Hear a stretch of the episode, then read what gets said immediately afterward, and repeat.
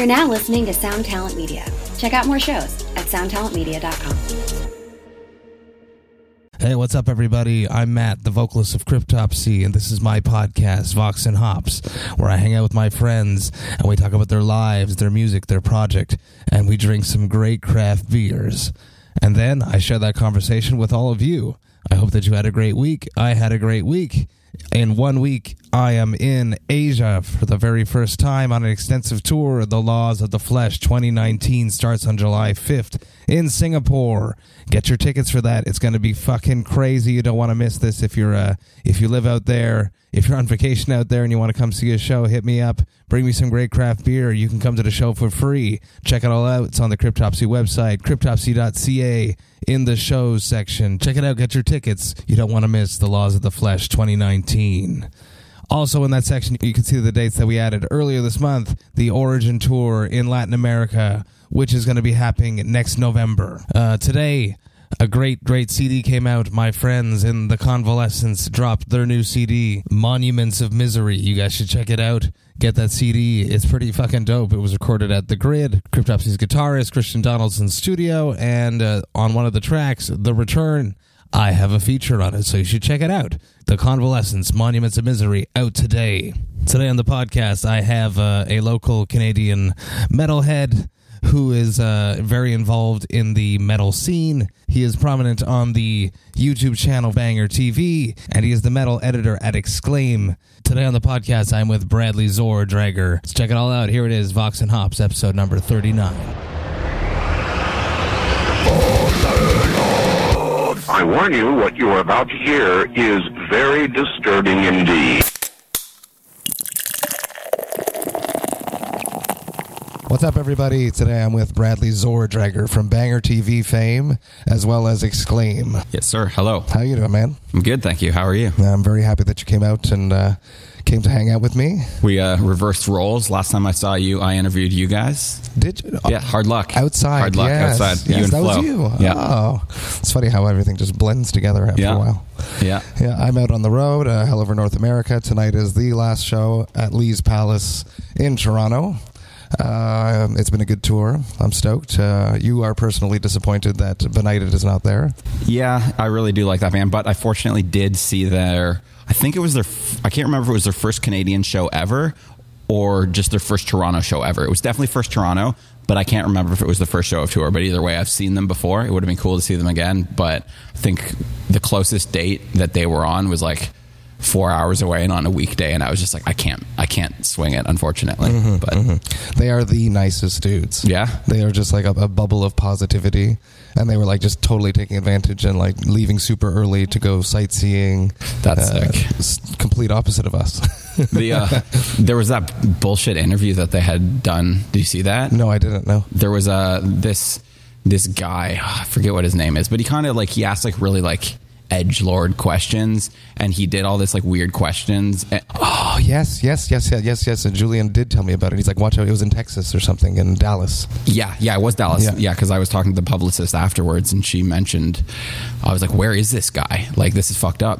Yeah, he was at the Gas Monkey. I remember now. Yeah, and it was just like not, like, if you ask weird questions and they ask you to take it down, like, you should be respectful if, like, you know you're pushing the boundaries. You know, if a band asked me to take an interview down and it was, like, a very normal interview, I would be like, well, why? You know what I mean? Like, I wouldn't immediately do it, but if you know that you're pushing the boundaries and you might make people uncomfortable, like, just take it down.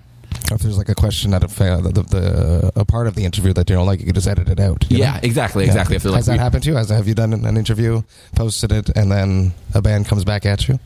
That happened for one of my writers, not for myself. I'm trying to think if it's happened for myself. I don't think it has. There's been some weird interviews before where like it was an email interview and the band refused to answer a bunch of my questions. So the publicist was like, I'm sorry, they're being difficult. Can you send me some more? So I sent some more. And then they were like, okay, they won't answer these two out of those. And I'm like, just whatever. And then they gave me the answers and they were like, I asked who I could attribute them to. And they said, the band prefers to be referred to as a collective. I'm like, oh, okay, man. Like, it's a black metal band. It is. That's my guess. It is. Let's give people a rundown of what you do. Who is Bradley? What did you do in your life? How did you get to where you are? Cool. Okay, so I'm the metal and hardcore editor at Exclaim, where I also run the Aggressive Tendencies and No Future YouTube channels. And then I work with our advertisers. That's like the majority of my income. Like that's like most of my day-to-day stuff. And then I do album reviews for Banger TV. And I was the first person to get added to that beyond Sam Dunn, who it's his company. And for those who don't know Banger TV, it's Banger Films, the people who made Metalhead, Banger's Journey, Global Metal, Iron Maiden Flight 666, et cetera, et cetera. They made plenty of films, which I liked as a child. So it was pretty cool to work for them now. As far as how I got here, I'll do this really quick. There's an interview that I did online where it's got like the entire, like I typed out the entire thing, but I'll give you the Cliff's Note version because nobody wants to hear me talk for 15 minutes about this. I went to school for journalism. We had to do a interview about like a careers in journalism class. We had to do an interview about with somebody whose career we would want. I interviewed the metal editor of Exclaim, which now I am now. And then at the end, I asked him if I could send him some of my writing. I didn't think he would ask me to write for them. I was maybe hoping for some like tips, like stop using so many commas, whatever. Mm-hmm. He said, "Do you want to write for us?" I said, "Sure." Started there. Eventually interned at Exclaim. As I was interning, one of the guys who was working was stepping out. I had been helping him with his role. They asked me to do it part-time. Did it part-time, then started doing it more or less full-time, but I toured sometimes. Then eventually stopped touring as much and started doing it full-time. Banger. At some point, I appeared on our show, Lockhorns, which is like a live stream debate. So I did the deathcore Lockhorns, and that's kind of, I guess, like the unofficial tryout for the reviews. You do that, and they see how you perform on camera and how knowledgeable you are, and I guess they thought I was good enough, so I eventually came out and tried to do an actual review, which was for Serpentine Dominion, that Corpse Grinder, Black Dahlia Murder, Adam D band. Which never got published. That was just a trial, and it was good enough, and that's years ago. I've probably done 50, 60 reviews since then. That's insane. People sometimes recognize me in various cities when I'm going to shows, which is flattering that people give a shit that much. So... yeah. I think it has a lot of pull, Banger TV. I definitely watch a lot of the reviews. Yeah, I mean, I've had publicists from metal labels tell me that to them... a Banger review is more beneficial than like an online review at like a not to throw anybody under the bus or anything, but I think that the example that they used was like a Stereo Gum or something. Yeah, exactly. Yeah. But I mean, Stereo Gum I think is not as much a metal publication, so it's like I think Decibel, a Decibel review is potentially probably more beneficial for a band, but like Banger's up there, which was really cool to hear that from the side of the company who's trying to sell albums, and because they actually know, like if they get a review, if there's actually an impact. Exactly. Yeah. So that was cool. You mentioned that you toured. Yes. Does that mean you were a musician? I was tour managing pop punk bands. Okay. Top pop punk bands. Yes. How did that come about? So in the past, I'd done merch for a band called Northlane. Like I know the name. Metalcore, genty metalcore band. More prog metal now. I did merch for them. I did a few tours with Old Wounds and Exalt. The Old Wounds connection was just like I interviewed them and I liked them and we just kept talking, and then eventually they were like, "We're coming to Canada finally," and I said, "Okay, dude, that's sick. Like, I'm going to try to come to as many shows as I can." And they just said, "Dude, just come out with us." And Exalt was on the tour too. And I've known them since I was younger because they're from Kitchener, where I'm from. Okay. Yeah.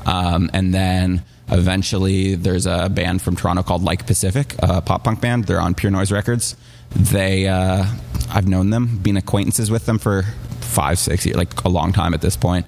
And verbatim, this is what I said. I said to their bassist, "Bring me on tour, you fuck." Like straight up, that's what I said. I looked back and saw the message later to make sure that's what I said, and it was. And he said, "Wait, you can drive, right?" And I was like, "Yeah," because they didn't have somebody else who could drive. The guy who was like doing merch for them and stuff, and so I was like, "Yeah, I can drive, and I can also tour manage." Like, had never done it before, but I'm like, "Hey, I mean, I like spreadsheets, and I'm an organized guy, and." Think I can figure it out. So I did. And I did that we did a few tours. Then I quit when we were going to do Warped Tour. I just was not feeling... too intense. It's so long. So many bands. And I was making homie rates. You know what I mean? Like I wasn't getting like a full payday. And for that amount of work. And like I was in like just kind of a weird dark place in my life at the time. So it just wasn't right. It turned out great that happened. I came back one of the first thing I did when I left was actually I went out to the rock pile out in West Toronto, Etobicoke. We were talking about it earlier. Shout out to Steve. Yes, shout out Steve. Saw Barrier Dead there. You know, it was really good to pull me out of like my funk because I felt really bad about not being on tour and like whatever. It was the first time actually that I saw my friend drunk. He'd been straight edge for a long time and he shoved me up to the front. I don't mosh or anything, but he shoved me up and I got captured in a picture and it's on the back of a Barrier Dead hoodie now. Really? Yeah. That's so cool. I don't own it yet. I've been talking to Chris and as soon as they reprint it, he's going to let me know so I can order one. Yeah, and then, shortly thereafter, I saw Metallica play the Opera House in Toronto. I saw that happen. That wasn't there, but I saw that it was.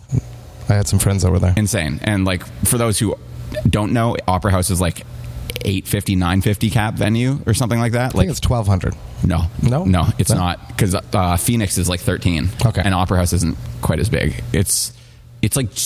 I think just sub 1,000. Maybe it's 12 if they open the balcony. Yeah, I think that's what it is. Yeah. Maybe. Either way, it's the smallest concert Metallica has ever played in Toronto, ever. Even like the first time they came here. So I got to go that. I got to interview Rob, which was really cool. And then I started doing the banger stuff. And if I had been on tour, all those cool things wouldn't have happened. So, hey.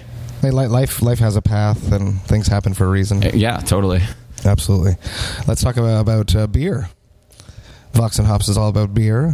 I hit you up to come and do this interview, and you said, well, we can do it, but I don't drink beer.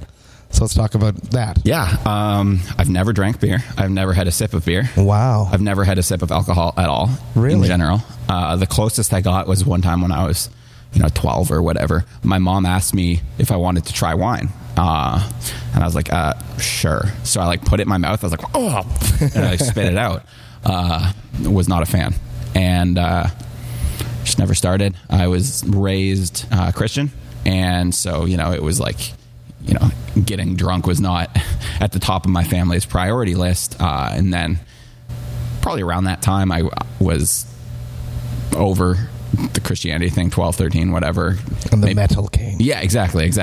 And was kind of running out of excuses to tell my friends I didn't want to drink or smoke weed or whatever with them. And then straight edge was cool for about 6 months. Throwdown was like the big band of the day. Mm-hmm. So I was like, no, fuck you. Sorry to go back. I was a very shy kid. So I needed the excuses. I had to be like, oh, I can't go. You couldn't just stand up for yourself. Exactly. At that point. Yeah. I couldn't just be like, no, I'm not going. I'd have to be like, I got to go to my grandma's, guys. I'm sorry. But then straight edge gave me I was like, no, fuck you. I'm straight edge, which in retrospect is a stupid way to be straight edge, but hey, it got me through the time when I was too shy to just say no, no. Yeah, because peer pressure can be pretty heavy. Exactly. So I've never tried beer. We've got ginger beer here. You did, yes. You got the Great Jamaican Ginger Beer Company, and this is the spicy ginger beer. Let's see what it got. Let's taste it. You got to cheers first. Oh shit, my bad. It smells sweet. It's got a little. Spice to it, but not too much. A nice kick, and I don't like spice. If I had to do hot ones, I would die. I like that show. Yeah. I love that show, but if I had to do it, I would die because I can't do spicy. So the fact that I can do this suggests that it's the appropriate level of spice, right? No, I like spicy, but I try to avoid it on tour because you can't always get to a toilet when you want to. Or you can, but it's not a nice toilet. Oh, that doesn't bother me. No, I'll survive. Fair enough. If I gotta go. Fair enough. Let's talk about your interviewing. Throughout your career, you've interviewed a lot of people. How have you grown as an interviewer? I'd say the one thing that I've done is I just do obnoxious amounts of research at this point, both from wanting to do the best interview and also having a lot of friends and acquaintances in bands. And touring and knowing how terrible it is to just get that stupid, what are your influences and what's your band name? Anything you can Google, why would you ask that? Unless, I mean, there is an exception, for example, like a podcast like this or a video, if you need that to frame something for that, you'd be like, I get it. I know you've answered this 1,000 times, but for the context of this arc, it would be helpful to have. But generally, I do a lot of interviews, a lot of research. I do a lot of interviews too. Which generally, turns out quite well. Thomas from At the Gates at the end of an interview once was just, I just like, anything else you want to say, like the floor is yours. And just, as you kind of tend to end interviews like that. And he said, no, like, thank you so much. This is one of the best interviews I've ever done. Like, you did your research and like, it was great. So that was awesome. And then on the other hand, one time I interviewed a bot, and it's online on my Aggressive Tendencies YouTube channel. And it was definitely one of the strangest conversations I've had in my life. I've heard he's actually like that from people that have toured with him and been in the band with him. Yeah. He's always on like that. Yeah. I've heard stories as well. Nice guy, but definitely like ups and downs kind of thing. And yeah, like at one point he was like, are these all the best questions you have? And then like a minute later, he was like, he leaned forward and he goes, maybe the problem is your questions are too good for right now. And I think that's what happened. I think I was asking him about the mask that King of Hell from his band was wearing, and his girlfriend designed that. And I think I asked him about that, and you know, he didn't want to divulge that much. I knew about. I don't know where I pulled that out, but he was like, "Whoa!" And I think that's what it is. So sometimes it does catch people off guard, and if they're not in the mood, you know, sometimes if you catch people off guard, they give you a great answer and they're excited, like you did your research. But in that case, he was like, "Whoa!" But that interview is hilarious. Were you at my house? Yes. Yeah, I went to Norway. But yeah, generally, I'd say that's how I've grown the most, is just like obsessively doing research, like listening to every podcast, every YouTube interview, like reading everything that I can. That's intense. I'm impressed. Why not do the best that I can? Yeah, you know, that's really good. So yeah, I'd say that's how I've grown the most. And the other way I've grown the most is I've become less confident in myself, which is funny how that works. Which is going to be my next question, because you said you're so shy as a kid and now you're in complete control of interviews, which is like just pure confidence. Yeah. No, I mean, like, and I think this is, I forget, there's a term for this, that like the more you know, like the less you feel like you know. The people who feel like they know everything usually don't know that much. But they act like they know everything. Yes. Yeah. And I think that's what it is. Like the more interviews I do, like the more reviews I do, the more I just know that there's just so much stuff out there. And it's like, I just feel like I know that I'm good at what I do, because I wouldn't have my jobs if I wasn't, but like, I always feel like I can do better. And which is probably a good thing, right? It is a good thing. It's exactly like, you know, being in a band and me and on stage just always wanting to be a better screamer, and every album getting a little bit better and never satisfied. My goal was to play Wacken, and when I was a kid I played Wacken. Now I want to play Wacken on the big stage. It's just that we're hungry, which is a good thing. And if you're not, like, what are you doing? Just go find something else to do. Seriously. Yeah. You know, like, unless you're making absurd amounts of money to do nothing, in which case keep doing what you're doing and live the dream on the side. But none of us are doing this for money.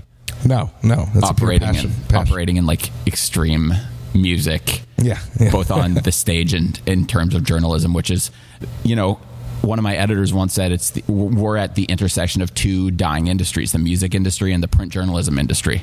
It's true. And that's where we're at. So it's like, yeah, this is never... Does Exclaim still print? Yes. Yeah. We are Canada's only music magazine still in print and available nationwide. Wow. There are regionals. Beat Route comes to mind from out west. And, you know, there are like magazines like Brave Words, which is an online exclusive now. That used to be a big thing, Brave Words. I used to... Dude, I found a bunch just down the street here at BMV for $2 a pop. And really? I just bought them, and I just like have been enjoying going back through them. And I've actually been asking Tim from Brave Words. I'm like, dude, like you should just print books of all the old issues. Like, oh yeah, that'd be super cool. Like a nostalgia thing. Yeah. Like a year at a time or whatever. Yeah. Like I was like, you could even do like a crowdfund thing. Yeah. Like I would do that. Like I just love old interviews and like context like that you'll never get. Like I've in reading these, I've read some stuff about like, you know, side projects that a band was starting with some other band that never materialized. I'm like, what? Like I want to talk to them about that. And eventually I think I will, you know, go back, and I have notes of this somewhere. I just basically read old magazines and pull out stuff that I find is interesting. And then eventually I'm going to want to go back and ask about it, you know. Or like there was an interview with Killswitch Engage in Alternative Press when The End of Heartache came out. It was like a review with an interview attached. And they said that the riff from The End of Heartache was a ringtone that they jacked from their tour manager, his phone, new phone that he had got before they were on Ozfest, and was ringing incessantly. So I started looking for popular ringtones from around that time from the major cell phone companies. And I found one that kind of resembles it. So someday I kind of want to like get those guys and just be like, hey, is this the ringtone? Or maybe they were just making a joke, but I took it seriously enough to try to go find it. Do the hunt. Yeah. So I found one. I hope I have it saved somewhere. I'm going to have to do the hunt again, but yeah, doing stuff like that is cool. You know, it's good. It's very intense. 'Cause it's all the not drinking. Yeah. All the time I spent hunting and trying to find beer. Yeah. And tasting beers you put into your research. Or being hungover. Do you get hungover? I do, but I tend to dance around it pretty well. Nice. Yeah, yeah. But it is a detriment to the next day's productivity. Right. When it does happen, for sure. Yeah. I got two little kids, so at home I have to be sharp when I wake up. Fair. How old are your kids? I have a 1-year-old and a 3-year-old. Oh, wow. Yeah, Very young. Let's talk about when you do reviews. Yes. How do you go about your thought process of that? Did you ever think that you would do that? I mean, dude, like I always... You know, to the point where like your opinion is actually important. I mean, that's the thing. It's like I don't feel that my opinion necessarily is important any more than anybody else's. I think, you know, a company who has some pull thinks that I know enough to be there, but I don't put my voice above anybody else's. I think I treat reviews when I consume them mostly as entertainment because we live in a day and age where you can just go on Spotify and look it up. You know, back in the day, I think reviews mattered a bit more because if you wanted to go listen to it, you had to get on the bus, go to the mall, ask them to open it, put it in the player. Yeah, yeah. And then there was a guy behind you, like really wanting to listen to like the new Tool album and like tapping on the shoulder because he wants his turn. So it was a whole thing. So there was, I think, a little bit more value to that, especially for the underground stuff where you might not even be able to go to the store and pick it up, right? Because they didn't have it. They'd have to order it in and then you'd have to listen to it. And then if you didn't want it, you'd look like a jackass. Whereas now you can just pull it up online. So I view reviews more as entertainment. And also just to hear other points of view. I think I've had people tell me that they hadn't heard an album the same way until they heard my take on it. And then it kind of changed how they heard it. And the same thing has happened to me. Like, you know, somebody hears a different nuance or explains why this part hits hard for them. And I'm like, oh yeah, I hadn't thought about it like that. So that's what I think it is. I think, you know, reviews are their entertainment. I love to watch and hear and read and whatever reviews of albums that I already know. Who would be like your top reviewer that when you started doing reviews, you looked at him as like a mentor? I don't know if I have one, honestly. Like it was like collectively just every magazine. Like I wasn't, and I think that's one thing that's changed a lot in like my switch from print to video is that I wasn't really looking at the names. I was reading the publications, you know, okay. I was reading, you know, the first, you know, Exclaim was number one for me. I saw it for free at like the Beat Goes On used CD store, and it, you know, it had like Converge or Propaganda mentioned on the cover. So I was like, okay, cool, I'm going to pick this up. And then the first one that I bought, I believe, was an Alternative Press.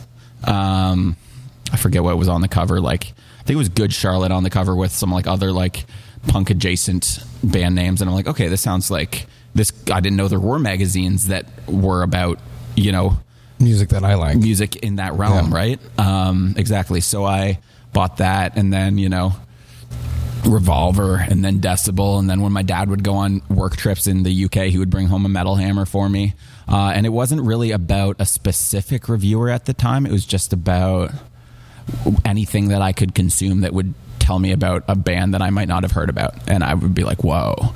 There was another cool thing, there used to be that Amp magazine, I think, American Music Press. It was it was like a newsprint magazine. You know, the cover was glossy, but it was all newsprint inside. And the one that I got had Avenged Sevenfold on the cover. It was $2, and it came with 2 sampler CDs. And I learned about Black Dahlia Murder, Light This City, and As I Lay Dying from that. Really? And there was a band called... It's like an age that's just gone. Yeah. Especially with the internet, it's just so easy. There's like an oversaturation of too many bands, too many fake bands, people that can't even play anymore. Yeah, it's like a dying era. Yeah, the tape trading days are gone.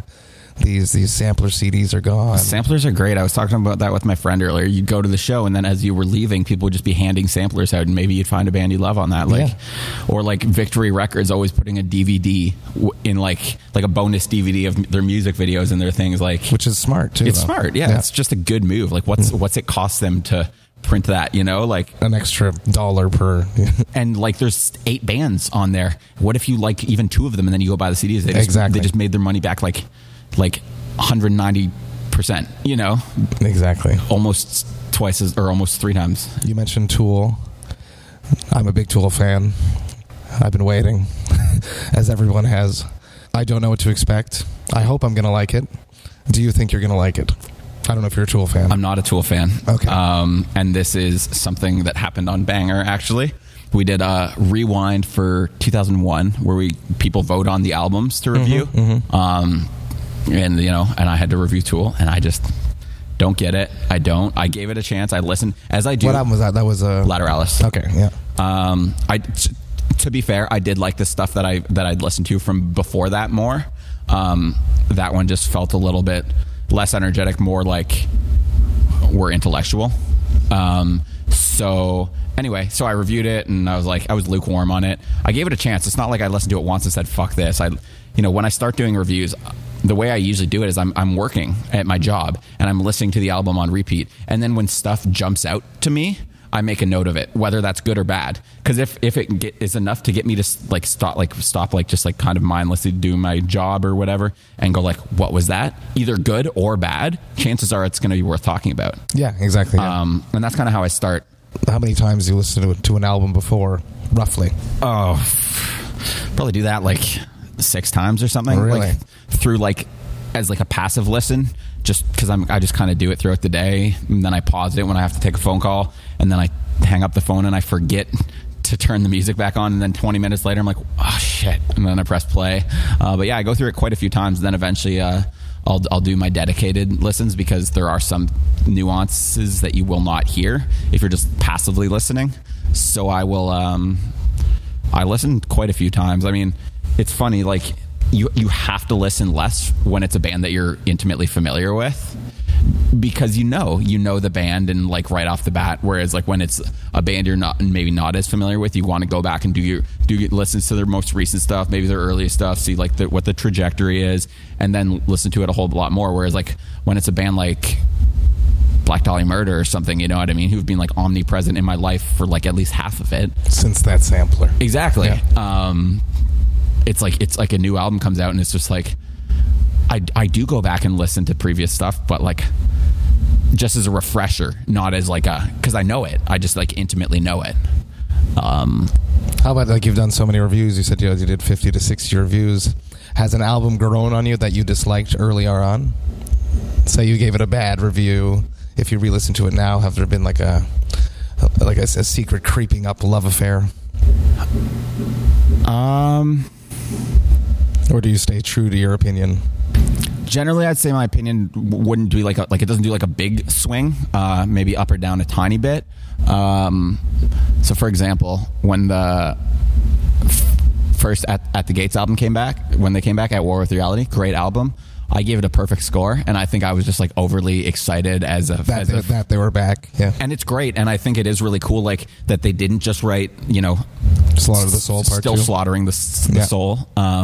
And I think I wrote that in my review. But there's a lot of these dreary melancholy riffs, even more so because people say that there's melancholy and mellow death, and there is, but it was more an aggressive sadness, whereas this felt like weeping on this album, and I thought that it was really cool. But was it a perfect album? I don't know. I've never, aside from that, I've never given out a perfect score, except for when we do our rewind reviews and we're reviewing Meshuggah's Bleed 10 years later, and I'm like, it's still perfect. Yeah, Look at what that's done. Sometimes you need that perspective to be removed from it, and it's a genre changing album. I gave, even when we did Overkill Global, I gave Cryptopsy and Gorguts, I gave both bands a perfect score on None So Vile and Obscura. Yeah. And but yeah, in that, you need that context sometimes. It's pretty hard to say this is perfect right off the bat. But yeah, as far as like an album that I didn't like that I've come to like,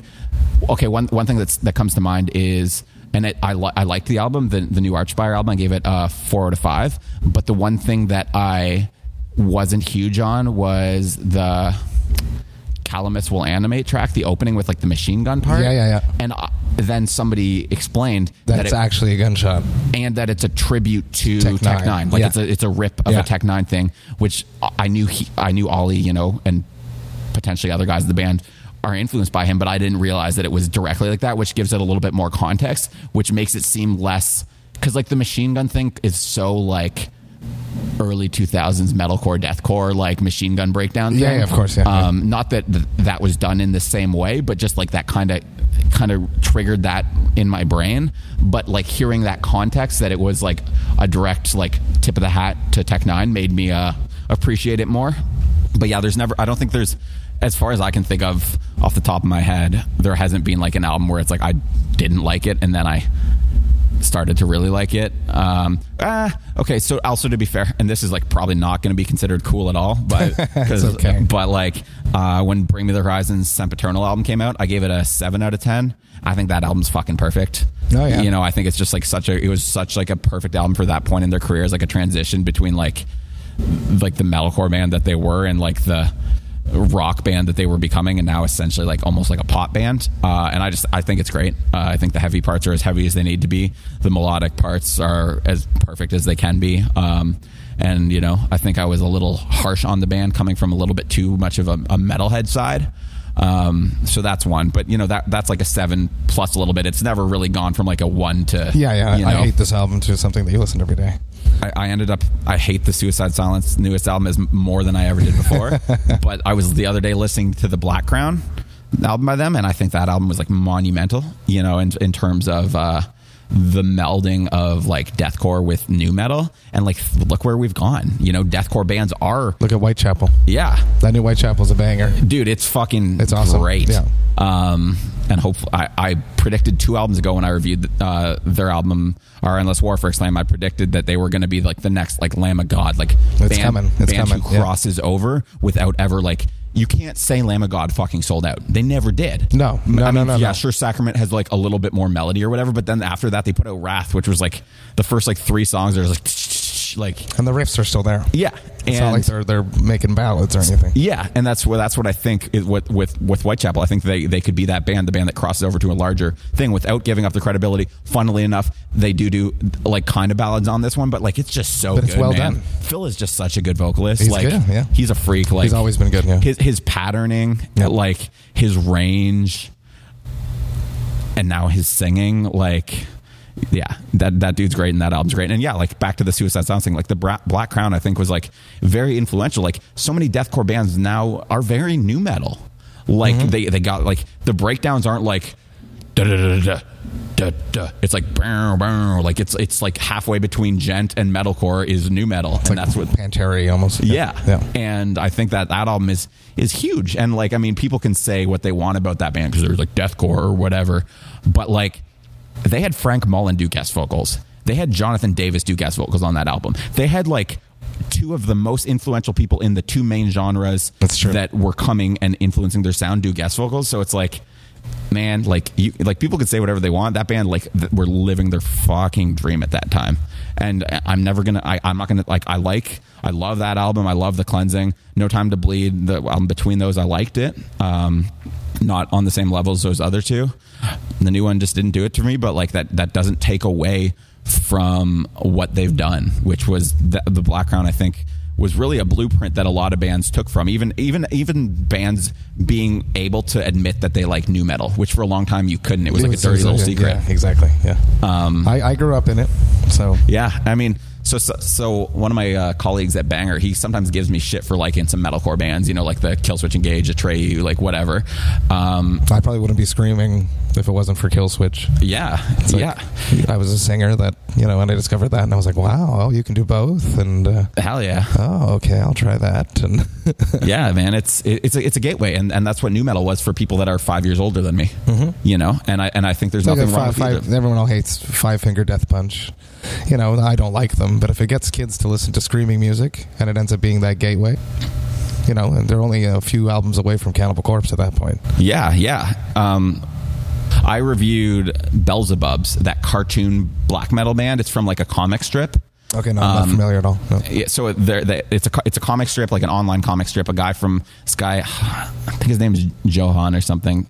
I think he's from Finland, and he made this like comic strip, like it's like a Calvin and Hobbesy, like kind of like super punny and funny comic strip starring like a black metal band. And then eventually, because of course, if you can make money off something, you're going to make some money off something. So Century Media gets them to put out an album. The rumor is it's Insomnium, the band, really? Based on the vocals and based on some other stuff, people have been predicting that it's Insomnium. So I reviewed that for Banger, and you know, given the time frame, it will be out by now. By the time that this is, people are listening to this. As you hear this, you can go watch that right after. Beelzebubs. Yeah, I don't know why it was like that, because yeah, you think of Beelzebub, right? But yeah, that's probably on purpose. Yeah. Sounds like a drunken tour bus idea. Yeah, I was gonna say like a copyright thing, but like the name of a fucking demon can't be copyrighted, so I don't know. I think it's a drunken tour bus thing. Yeah, yeah. So if it is Insomnium, I know they do naked bus parties too. Okay. Anyway, so I didn't love the album. I thought it was very like by the numbers, melodic, black metal, like it's stock. Yeah, it's stock. But I ended my review. I did a tag team with Sarah. And she more or less echoed the same thing. There was also some problems that we had with the disconnect between the comic book and the music. Like the comic book is so black metal, like at references to Satan all the time, which it does get overbearing. And then, like, the music is just, like, eh. And also, like, it doesn't, in the same way that Death Clock added to the Metalocalypse mythos with their songs, this doesn't. It just, like, seems tacked on. I miss Death Clock. Oh, my God, dude. Like, give us a last season. Like, Adult Swim, you don't even have to do anything, man. Like, people were... They didn't do, like, a crowdfund, a Patreon. Other people, other networks offered to pay it. To pay for it, and I'm sure that Adult Swim would still make money off that. They just wouldn't have to. It would just be, like... No worries. Just like, give us it, bro. Like, just let them finish up the fucking story arc. Like, come on. Yeah, because there's all these loose ends and holes in the plot. And I hate that. Patience. Yes, in time, hopefully. When the new Tool comes out. Yes. Sorry, you're talking about the music wasn't living up to the comic book. Right. But then in the end, I said, you know what? Like, this could appeal. And that's coming from people who listen to metal a lot, that this isn't, like, super great. But it's well done, for sure. Like, it's, like, good, like, on a surface level. Like, technically speaking, they're not doing anything wrong. It's just, like, very bland when you've heard it a million times before or whatever. So for somebody to hear that as their first album in the metal genre might love it, and then that might make them, you know, there's a character in it called Hubbat instead of Abbat. It would, like, Hubbath, and that maybe they go check out Abbat, and then from listening to the Abbat album, they're like, oh, he was in a band called Immortal. Yeah. And then they go do their homework on, like, Norwegian black metal, and hopefully hopefully they skip all, like, the racist shit and just listen to, you know, the music, the good stuff, and yeah, leave our churches alone. Yeah, dude, it's weird. Lords of Chaos came out, and now there's been a bunch of church burnings in the past while. It's like copycat crime is a real thing. Yeah. A real thing. It's crazy.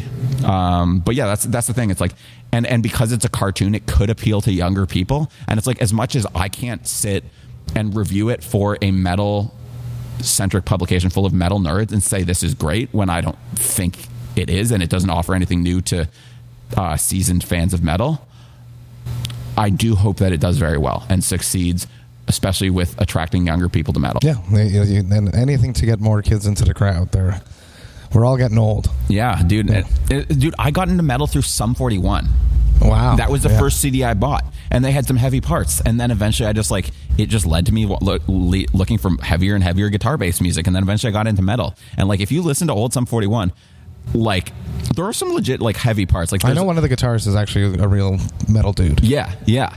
There's a, what's the song? The Bitter End sounds very much like Battery by Metallica. Oh, cool. And it's awesome. And there's, like, a song called Thanks for Nothing. It's got, like, a chuggy breakdown and stuff, like, and people will be like, oh, they're a pop punk band, that's lame. It's like, it got me into metal, dude. And then now this is my job, promoting metal through my various, like, outlets, and hopefully I get other people into, you know, deeper into, like, the underground, weirder, heavier stuff. And if that all came from Sum 41, then who cares if they're a pop punk band? That's badass. Which, you know? I love Banger does the months.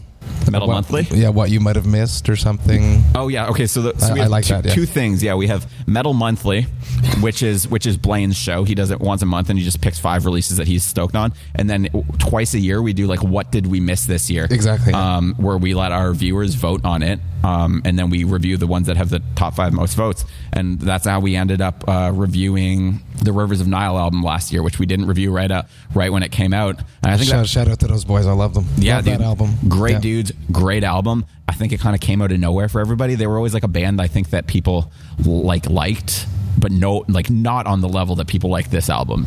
I was hanging out with Biggs the other day in Reading, Pennsylvania. He came out to the show, and I was asking him, like, how do you guys feel about the next? Are you guys, like, worried? Do you have that, like, follow-up album stress? And he seemed to say yes.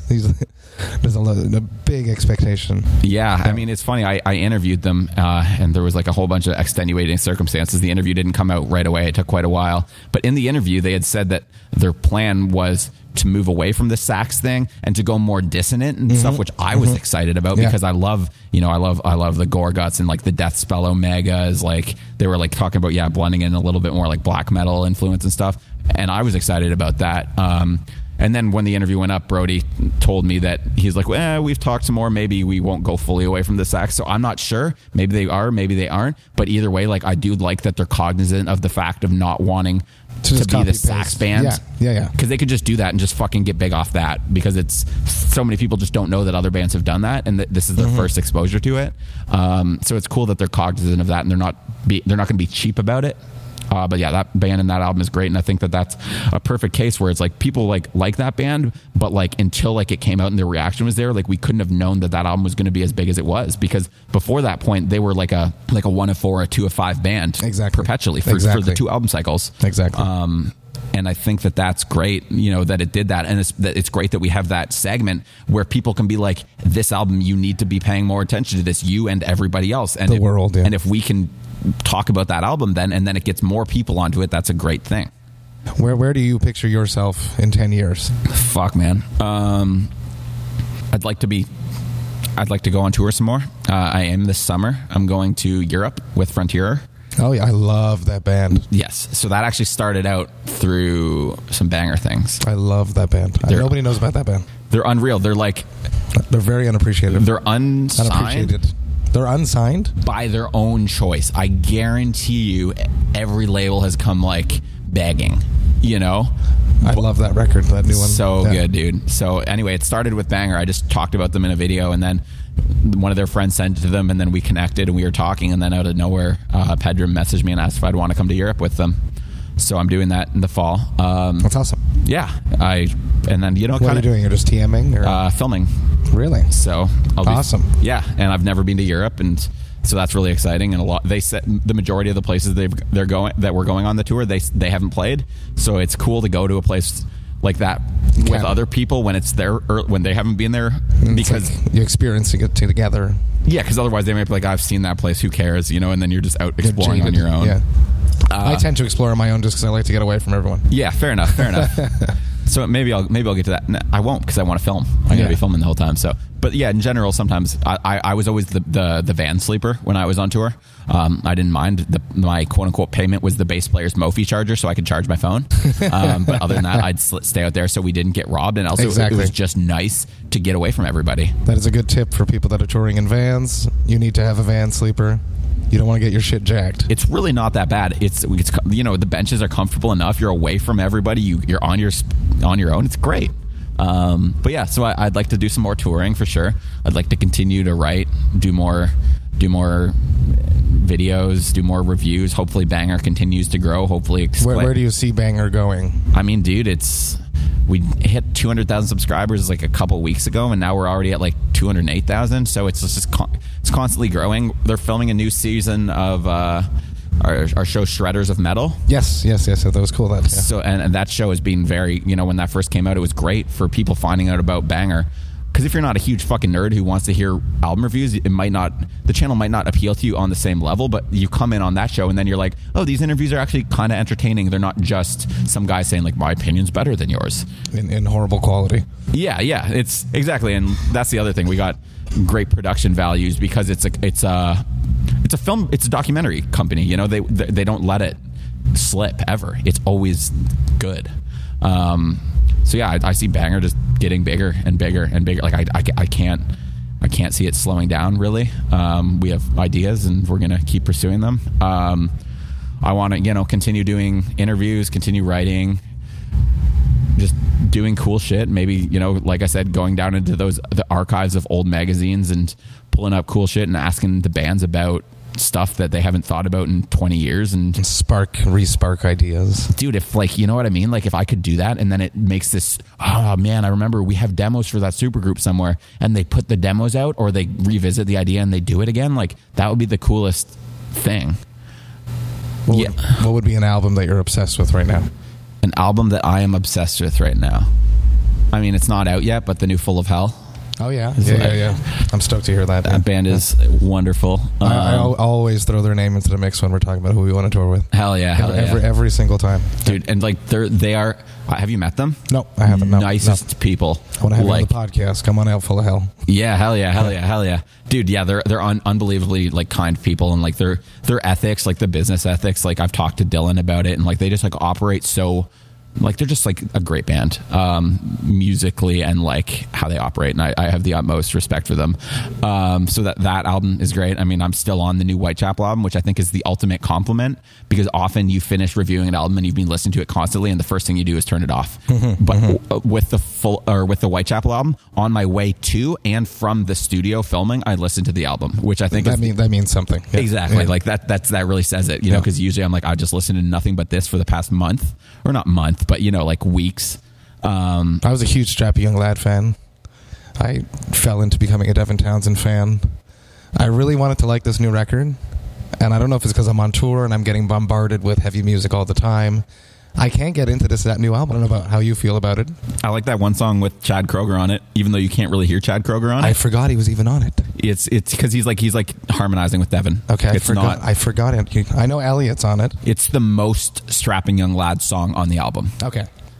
Is the one with Chad Kroeger on it, and I'm pretty sure that he's like harmonizing with him, and I wish that he just got him to do like some growls or something, because that would have been so cool. Dude, okay, so Nickelback was in Toronto for the SoCan Awards. Yes. And I saw like people had posted like selfies with Chad and shit, so I tweeted at them and I said, yo, come to the Exclaim office, I want to interview you about all your heaviest riffs.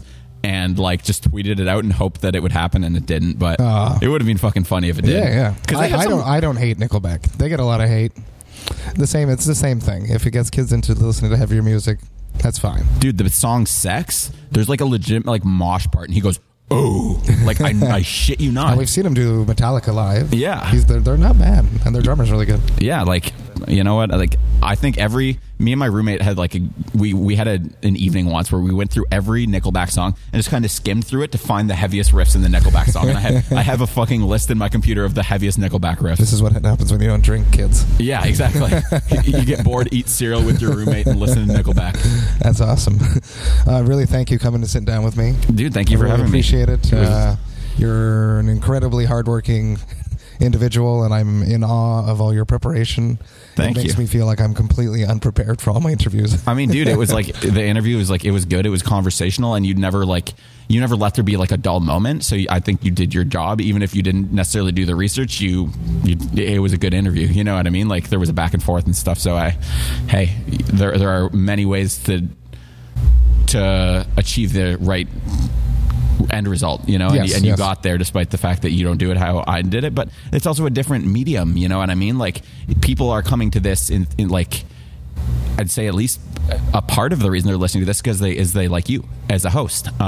Whereas when you're writing, that's not the case. They can't feel the personality. Exactly. Or see the personality. Exactly. So it's like I need to pull interesting stuff out because the story needs to be the story, and that needs to be what pulls people in. Whereas like this, when or me on Banger, people come watch it. They're like, I don't care about this band, but I like when Brad reviews stuff, and I think that's the difference here. Whereas like your personality comes through, your idea of the Vox and the hops comes through, despite the fact that we don't have any real hops. We had ginger beer, but hey, so yeah, you know what? Whatever, man. You did a good job. The interview was good. Thank you. So, I appreciate it, Bradley. Cool. Thanks for having me. Thank you.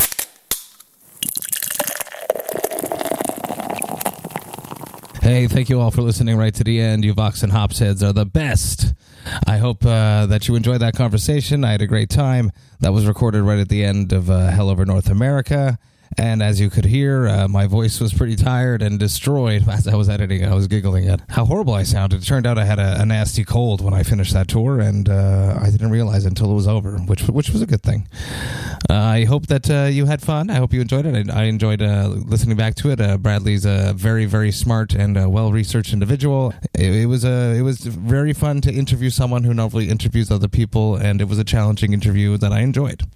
And I've learned a whole bunch from it to come try to come a bit more prepared for interviews so that I can challenge myself to be half as good as Bradley is. So big cheers to you, Bradley. Thank you for taking the time to sit down with me and to give me some insights on how to become a better interviewer. I just want to give a big thanks to all of you who are listening, all of you who are sharing the podcast. There's lots of exciting things that are happening in the world of Vox and Hops, big things that are coming. I can't really talk too much about them right now because they're not finalized or totally finished as of yet, but extremely exciting things coming up for Vox and Hops, and I can't wait to share all that with all of you. If you want to become a sponsor for the podcast, if you would like to be, I'm thinking of people involved in the music industry, if you're a manager, if you're a publicist, if you own a record label, and then on the other side of things, if you are a gear company and you would like me to push some of your gear, want to sponsor the podcast. On the beer side of things, if you are a brewer, if you're a distributor of beers, and you'd like me to share some of your products with my guests, hit me up at matt@voxandhops.com. That's MATT at voxandhops.com, and I would be more than glad to talk about that and discuss further with you there. I hope that you have a great weekend. I hope that you hang out with your friends. I hope that you hang out with your loved ones, and I hope you hang out with your families. I'm going to be relishing this last weekend before I'm off on The Laws of the Flesh 2019 in Asia, just enjoying time with the family, with the kids, getting myself ready to be missing them pretty hard. So I hope you have a great weekend. Take the time to enjoy life, metal, and craft beers. Cheers, Vox and Hops heads.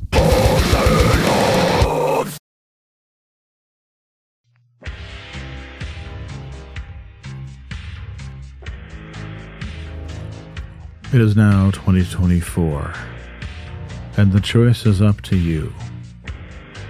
Do you listen to good podcasts, or do you listen to bad ones?